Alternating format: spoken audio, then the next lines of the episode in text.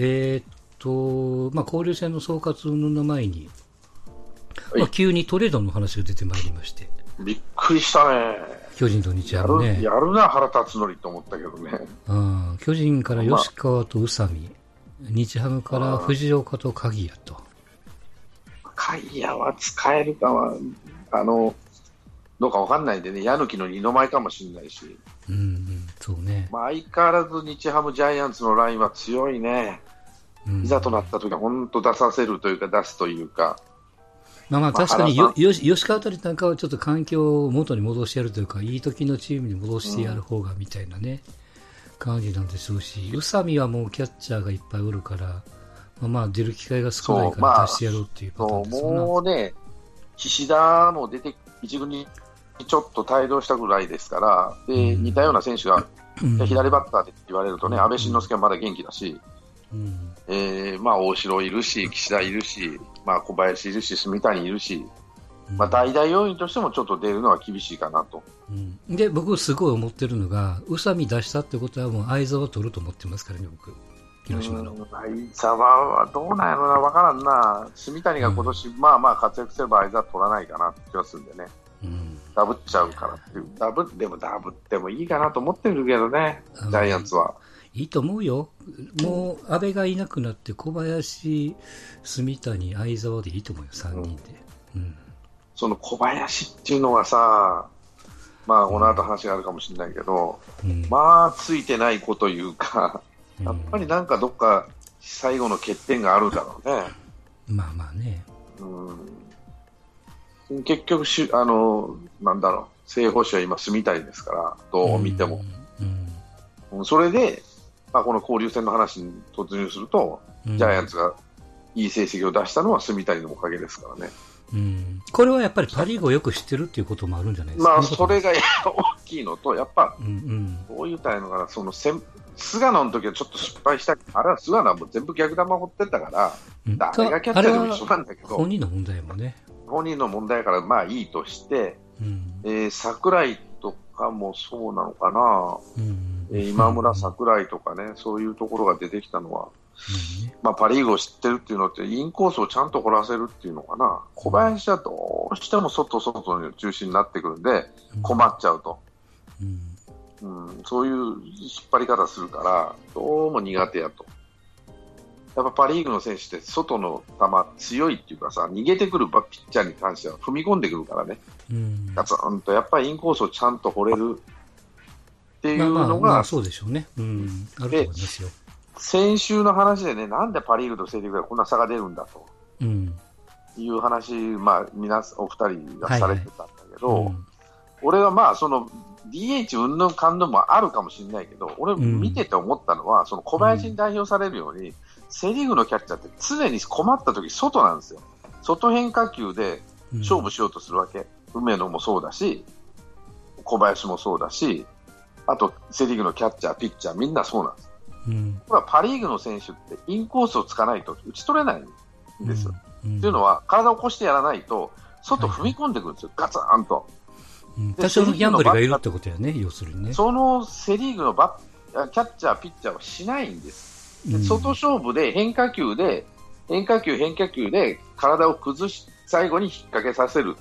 えー、困ったら外。だから、ボール2になってきても、インコースのボール球に絶対セ・リーグのピッチャーおらないんです。うん、外のスライダーで、まあ、振ってくれやらあのストライクに入るような球で来る。うん、パ・リーグのピッチャーって大概インコースにバーンと来ちゃうんです1回ぐらいは。うん、だから踏み込ませさせないっていうのが、特徴としてあって、セ・リーグはもう見抜かれてるんだろうなと、そそこの、ところが、住谷はそれをやらずにインコースにこう例えば中川なんか特にそうなんだけど、うん、ズバッといくわけなんですよ、2球目か3球目ぐらいに、うん、それがやっぱパ・リーグのバッター、まあ、パ・リーグに限らないけど、右バッター踏み込めないんですよね、うん、うん、それがセ・リーグのキャッチャー、あんまりしないと、これは伝統なんですよ、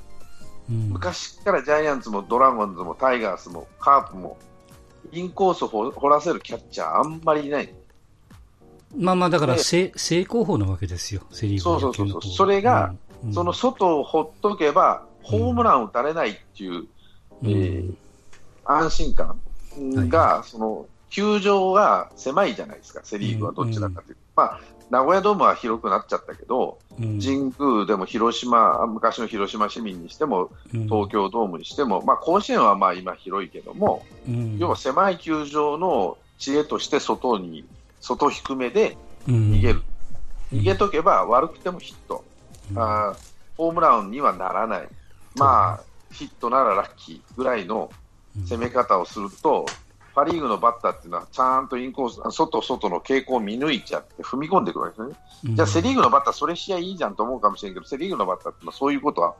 あんまりしなくて、うん、外に逃げるその変化球に弱かったりするもんでね、うん、あのくるくるくるくるするんで、みんな。踏み込まないんですよ、はいはいはい、ね、あの怪我するのが怖いっていうのもあるんだろうけど。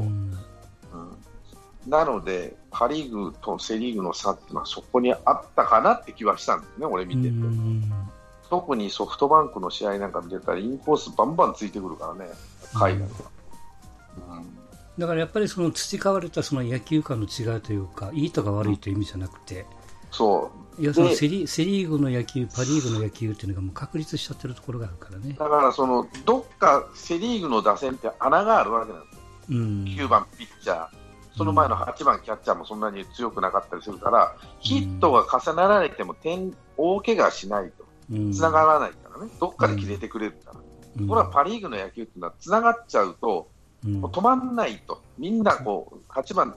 9番でも打てる選手が立ってるわけだから、うん、2割3分、4分の選手が立ってるわけなんで、うん、どっかでインコースを掘って、ビビらしとかないと、当て当てる寸前までいかないと、うん、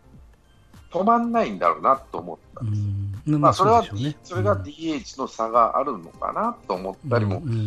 してたんだけど、ところがジャイアンツは今年は、住谷がインコースを上手に使うようなリードをしてたので、うん、そのおかげで好成績をピッチャーが収めた。うん。うん。まあ、あとはあの伝え、えー、伝え漏れ聞いてるのは、あの多分パ・リーグ用にちょっとスコアラーを増やしたとか、うん、聞こえてくるわけですよ。だから素人の特に僕はあの単純にパ・リーグが6チームかける3試合で、まあ、ちょっと言い方ですが、たかが18試合と。だから、目標が、まあ、9勝9敗でね、5割でいきゃいいと、もうこの辺っていう目標を、まあ、立てて、あの、そんなに120何試合の同一リーグのチームにもっとこう神経を集中した方がって、集中した方がって考えがちなんですけども、あそれとね、もう一つは、うん、セ・リーグ、パ・リーグの野球をジャイアンツしたんですよ、今年は。何かっていうとね、安倍晋之助が好調だったんですよ。うん、そのおかげで DH にピシャッとはまって、5番、6番でつなその後ろまで、要は4番、5番、えー、3、4、5で打てなくても6番の阿部で打てる、返せると。いう野球をしたので、パ・リーグのその、えー、どっちかというと、そのビジターの方のが強かったんですよ。うんなるほどね、あの東京ドームでやるよりはそっちの方が強かったので、うん、これは阿部慎之助を持っているセ・リーグの阿部慎之助みたいな代打の切り札的なところで、うんうん、しかも好調を維持しているバッターがいたのは大きかったな、うん、だから例えばタイガースでじゃあ DH やれたの誰ってなると、うん、日替わりメニューだったりするし、そうね、えーと、どうだ、カープは誰やってたのかちょっと知らないけど、バティスタがやったりするのか知らないけど、うん、そういう感じで、その、えー、ただ、まあカ、カープが仮にこう、そうそう、あの、結果的になるのはその守備の軽減だけであって、うん、メンツはバティスタを超えるあるいは同等の選手が横並べすることはないからね。うん、だから、うん、あの、安倍晋之助っていうのは守備負担を減らすとちゃんと打つバッターだったので、それが好調にスパッとはまったから、打線がつながってそれで。だからパ・リーグの野球をしたんです、完全に。うん、で、なんでデスパイネとかね、うん、えー、そういった役割を。で、まあ本当にあのソフトバンクにも勝てたなと思ってたのは、うん、あの外野陣なら勝てると思ったもんでね。まあまあね、今はね。うん、だから、あこれ東京ドームやったら勝てるかなだったら、菅野が第誤算をしちゃったもんで、うん、もう4点取られたら勝てんわねって話でね。うん菅野は何があったんですか？疲労なんですか、ね、疲労というか腰痛から始まった疲労なんだろうと思うけど、うん、まあ、球が突っ立って投げてるのと、うん、ストライクが入らないっていうか、もう焦っちゃってるんですね、うん、珍しく。で、なんとかしなきゃ、なんとかしなきゃっていうのはもうありありにわかるんだけど、もうなんともならないと。だからピッチャーにフォアボール出して、2回の、1回を4点取られてね、ソフトバンク戦で。ピッチャーにフォアボール出してすぐ帰られたわけね、腹に。もう打ち切られちゃって。まあ、まあ、だからもう、どこでリセットするしかないし、悪いところがあるんならもうね。で、休んでる間にどうする、ね、まあ、だから、よう勝てたなって思うのは、うん、よくよく考えたらね、坂本は1割5分なんですよ。うん、全然だめ、うん、もうね、外の球、くるくる回してるから、なんでかっていうと、右足に体重乗っけても、もうしんどいもんで粘らない。要は、ま、前にもう、なんていうかな、右足にためれないんですよ。はいはいはい。そうするともう先に体動いちゃって、外の球にくるって、それが今までだったら右足に体重ためれたら我慢、ボールの見極めができて我慢できたんですよ。うん、で、振らなくて済んだんだけど、もう、もうああいう後ろに乗っけたらバッティングしてたでしょ、ずっと右足の。うん、あれがもう疲労が溜まってきたと、あの打ち方が。で菅野と一緒で金属疲労ですよ。どうどう見ても全然打てない。で坂本がダメ、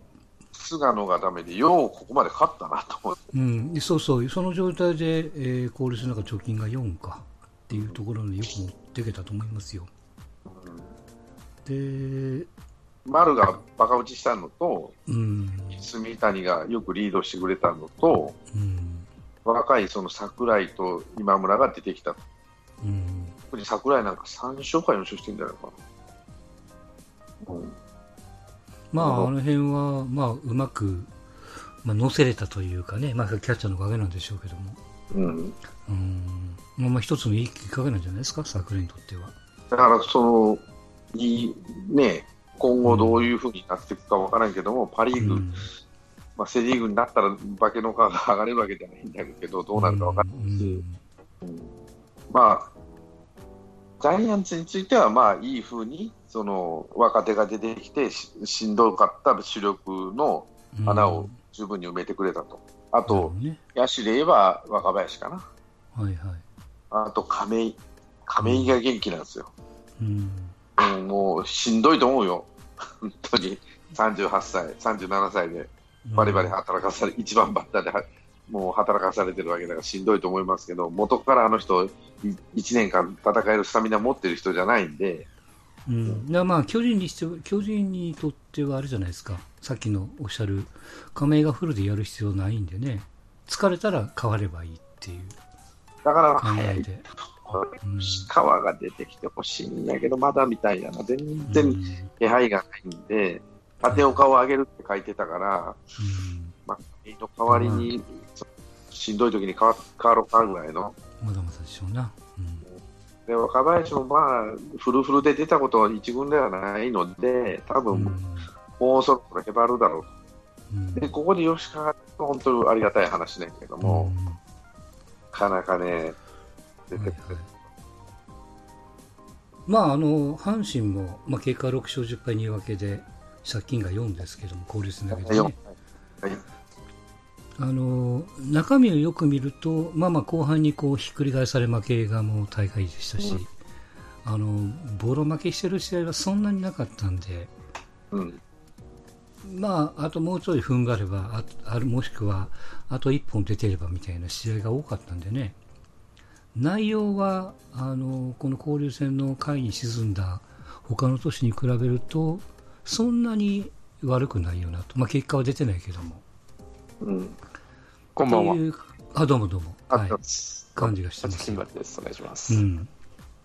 どうですか、新張ちゃん、交流戦の阪神は。まあ、ですね、おっしゃるように、うん、うん、あの、内容悪くないと思うんですよね。うん。まあ、よくやったけど、もうちょっとやれたなっていう感じはありますね。うん。そうね。うん。あの、巨人巨人と違って、うん、やっぱ原さんはもうズバッといくじゃないですか。うん、そうね。采配にしても、選手起用にしても。うん、うん、矢野さんって中途半端なんですよね、その辺が。うん。まあ、中途半端というか、選手への頑張れ的なものをだいぶ残す監督さんやもんね。ドライにはなってないからね、あの人ね。うん、まあ、かんまあ、中継ぎにしても、いいものから出すっていう発想があんまり矢野さんないんで、ワンランク落としたピッチャーで打たれたりとか、うん、それで試合ひっくり返されたりとか、うん、代打もいいものから出さず、結局点取れんかったりっていうのが続いたんでね、この交流戦。やりきった感がないね、正直ね。いや、勝とうと思ってるのかなっていうのを、はたから見て。うん。うん。うん、っていうのは感じられるところはありましたよ。うん、うんまあ、まあ、本当あの、うん、どうぞ。一番心配してるのはね、まあ、交流戦含めて、うん。うんまあ、交流戦とにかく守備がまた崩壊したわけですよ。うん。内野の守備が崩壊したんで、うん、これやっぱセンターライン固めなあかんなって、また言い出さへんかなと。うん、やっぱ守備やつ必要やなって、うん、もうなってるんですよ、今、完全に。そのショートもそうやし、うん、近本の送球ミスも結構出てきてるし。うん、あそうなんや、最近見てないから分からない。いや内野の守備がとにかくひどいんですよ、今、大山も含めて。うん。あとなると、今年のドラフトでまたやっぱり守備やろうっていうことで、あの選手を。いやそれそう勘弁してほしいけどもね。カープキャスカープキャストで聞いてたけど、守備は目つぶるっていうのが、どこまで目つぶりたいのかって話になるわけよね。その若い選手使うってことは、やっぱりやらかすのカープとかね、巨人、まあ、岡本も含めてね、それもともと打つバッターとして取ってるわけじゃないですか。はいはい、はい、その守備目つぶるは分かるんですよ。ちょっと事情が違うからね。近本とか木浪ってどっちかと守備ちゃうのっていう。お前ら走れて守れてなんぼやでって話。その、あの、ブレが少ないから取ったんやでと。うん、それで守備できなかったら、また守備取るの？って思う、思うから、それはどうなんやと。うん。だね。これが、ヤクルトの村上よりエラー多い多いわけですからね、その大山とかでいうと。うんちょっと信じられないですよね。なんでこんな大山急に悪くなったんやろうか。大山どうでしょう、ね、そんなめちゃくちゃ下手な印象はないんやけど、まあ、うまいと思うけど。どちらかといえば、そう、うまい方やったんですよね。今年ポロッポロやるもんね。投げる方にしても取る方にしても。なんか若い選手の、その、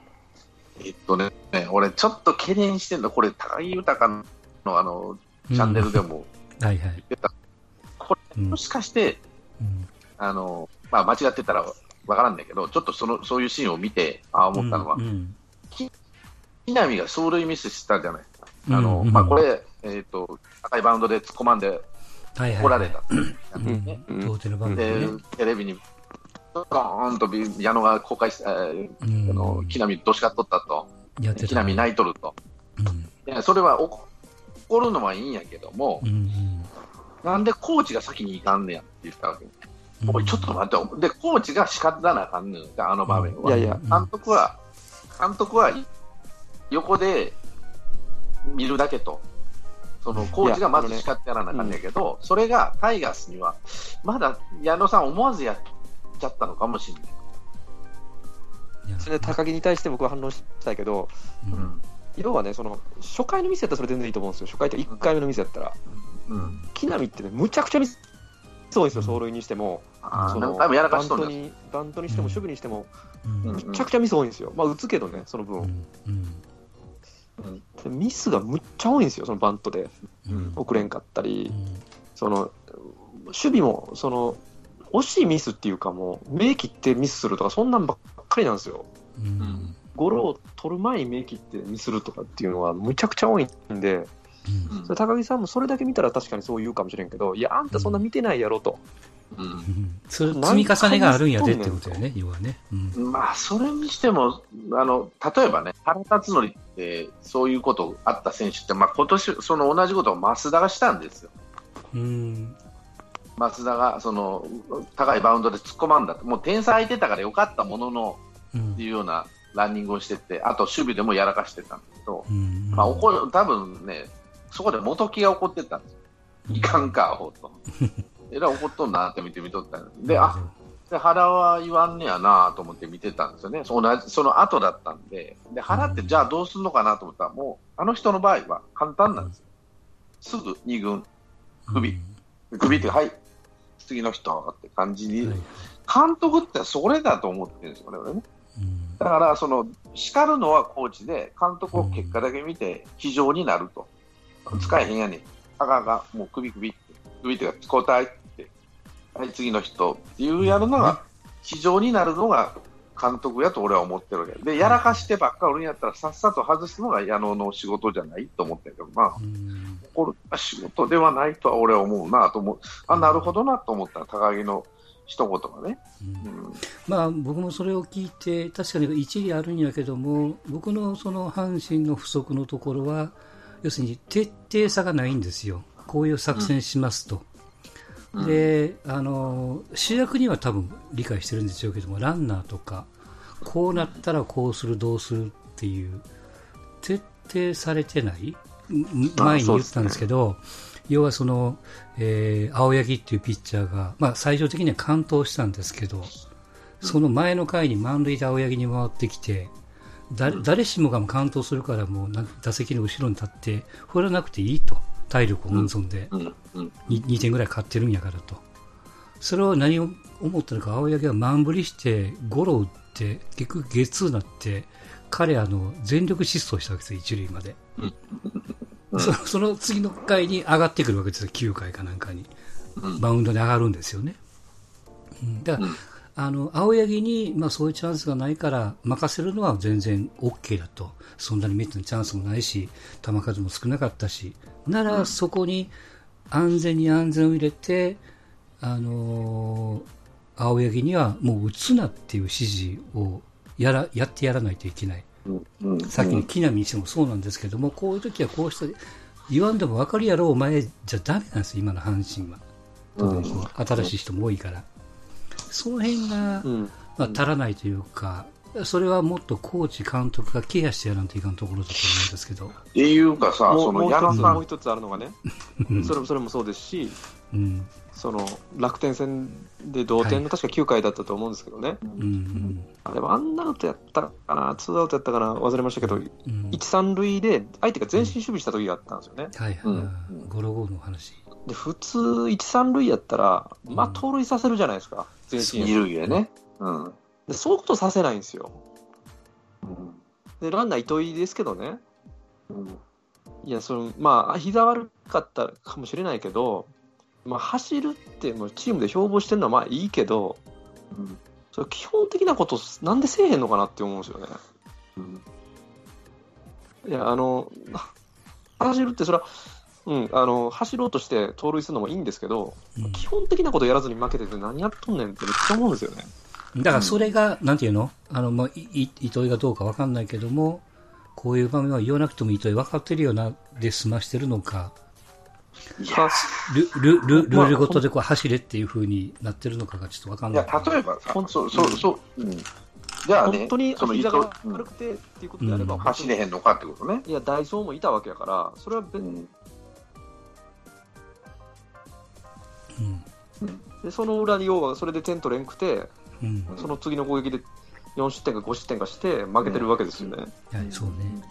完全に流れを自分から手放してるんですよ、まあ、勝利の譲り合いですよね、完全に。うん、あのそれってさ、ちなみに、うん、去年、その糸井にしても、まあ、木浪はルーキーやけども、えー、大山にしても、えー、誰だ、えー、っと、北条にしてもね、うん、プロとしても3年ぐらいはやってる人ばっかなんですよね。で、そういうその精神的、あのしつけ的なところ、しつけじゃないけど、そのこう積極的にいくとか、こうなったらこういう場面はこうしろっていうのは教えてもらってるはずなんですよ、多分ね、セオリーとして。もっと言えば高校時代とか大学時代とか社会人時代にもやってるはずなんやけど、できないっていうのは、なんでなんやろうってなると、今のコーチが教えないとできないような、その分かってるやろ、お前って言いたいような場面を、分かってないとかできないっていうのは、その、さっき言った青柳は何のために打席に立たあの打席に立って立たしとんやったら、もう、お前が今日の試合やってくれっていうだけの話で、自分のやることはその息を切らさずにマウンドに立つことやと、それを打ってしまうっていうバッターが、ななんでそんなことになるのっていう話がしつけ、まあ、しつけなのかなんだかわからないけども、しつけに近いと思いますよ、そのそこをなぜタイガースは昔から、昔からって、ここ、金本の時代も教えてなかったってことなのっていう、そのしつけてなかったってことなのって話になるわけですよね。でジャイアンツはしつけてなかったんですよ、高橋由伸しつけというかね、うん、原さんのやっぱそこは恐怖政治だと思うんですよ。うん、徹底させるからね、彼は。あかんかったらすぐ変えられるじゃないですか、やっぱり。もうダメってなったら、パーンと変えるから、由伸時代はまあまあ、しゃあないわと村田と2人でね、そこが勝てなかった理由の一つでもあったんだけど、でもう一つは、ジャイアンツ、今年まずいいのは、三塁の走塁がすごくいいんです。岡本のタッチアップもそうだし、もう突っ込ませるってなったら突っ込ませるんですよ。で、誰って三塁コーチは元木ない。元木っていうのはくせ者って言われるぐらい野球野球の裏側をよう知ってる選手なんですだったんですよね。ただ自分がだらしないからそのレギュラー選手にはなれんかったけど、いやらしいんですよ、走塁が見てると。うん、なので、そういうところがそのここは行けとちゃんと教えてるんですよね。例えば、うん、あの重信のふらふらっとした当たりで岡本があの突っ込んだけど、うん、えーと、犠牲フライでね、そこはもう元木は最初からもう俺が5位言ったら絶対行けよって言ったらしいんです。うん、ギャンブルで5を生かしてロッテ戦で決勝点上げたんですけど、そういうようなことを、まあ、徹底させるコーチがいたし、うん、それコーチの言うことを聞かないやつは外されるっていうね。まあまあ、よそれがそのしつけのやり方が、そういうやり方じゃないと、なんとかな、知らんはずはないと思ってできんやつはやらさんっていう、徹底しとるなと思うんだけど、うん、それが阪神っていうのは、知らんはずないやろと思うんやけどね、そのセオリーをね。いや、まあ、うん。とにかくね、緩んでるんやと思うんですよ、僕はね。その、明るい明るいって基本やってるんで、うん。打ったらやったどでミスしたらどんまいっていう感じなんで、うん、なんかその、うん、危険なことはもうせんとこせんとこっていう感じの雰囲気なんですよね。まあ、顕著なんかその危険なことというよりもその肝心要の要の時にあの同じような勢いでできれば多分ベストなんでしょうけどもそこはやっぱ若い選手、まあ、だけには限らないかもわからないけども。いや、一番ね、やっぱ緩んでるの糸井なんですよ、僕思うのが。その、さっきの二頭もそうやし、はいはいうん、糸井の今年ってね、犠牲フライほとんど投げないんですよ、バックホームも。いいな、投げないな。もう間に合わへんと思って、もう投げり返すだけなんですよね。うん、いや、あんたそもそもそこそこ肩売りちゃうの？って思うんですけど、うんうん、もう全く投げないんですよ、もう。うん、しんどいねんな。しんどいのまあ、あの、そう、まあ、もうしゃあないわ結局、DH 掘り込まれてるぐらいなんで、なんかあるんでしょうね。膝か肩か。うん。うん。なんかあんまやる気がないように見えてしまうんですよね、うん、その、試合に対して。リードも全然取らへんしね、その、あの、一塁に出た時の。うん。交流戦の阪神の盗塁王、梅野ですからね、確か。まあ、近本も出てないですからね、塁に。うん、まあまあね。近本とかはもうへばってる、まあ、ルーキーで、へばってるここまでね、うん、2ヶ月、うん、3ヶ月ぐらい、4、5、6やって 3, 3ヶ月ね、うん、あの毎日毎日緊張の中で野球したことはあんまりないやろから、公式戦というものでね。うん、これはへばると思いますよ。うん、であのみんな最初のうちできたから、で、だんだんできんようになってきてっていう話になってくると、それはえばってくると思いますよね。まあ、そこでじゃあどうするかっていうね、うん、あの近本っていう選手を少し休ませるために外す勇気が必要なのか、あるいは近本が使われてる時でもできるようなサポート体制をチームとして取れるかどうかと、ベンチワークも含めてね。うん。選手一人がなんとかここはお前が乗り切らんといかんねやっていう、まあそれは漏れ聞こえてるぐらいでは本当はないんでしょうけど、いろいろやってるはずなんでしょうけど、うん、見てる限りでは、あんまりそういうのも見えないからね、とにかく、本当、ちんまりちゃんが言うようにこう、わっしょいわっしょいしか映ってこないから、もちろんそれで喜んでるファンもおれば、ほんまにそれで大丈夫かって懐疑的になってるファンもいるからね。わっしょ、ああ、そうやな。俺も高木豊のやつで、わっしょい野球って言ってたんだけど、うん、わっしょい野球になったらあかん場面でもわっしょい言ってるから、うん、うん、そこで。だから、その阪神阪神の成績的には、うん、わっしょい野球で今のところ、見た目にはまあまあよくやってるんですよ。うんうんそうね、でもなんかよくやってる感が全然ないんですよ。うん、いや、もっとできてるやろうって思うんですよ。うん、だから、ななんでしょうね。あれ、借金ないんやっていうぐらいなんですよ。これで。この野球で。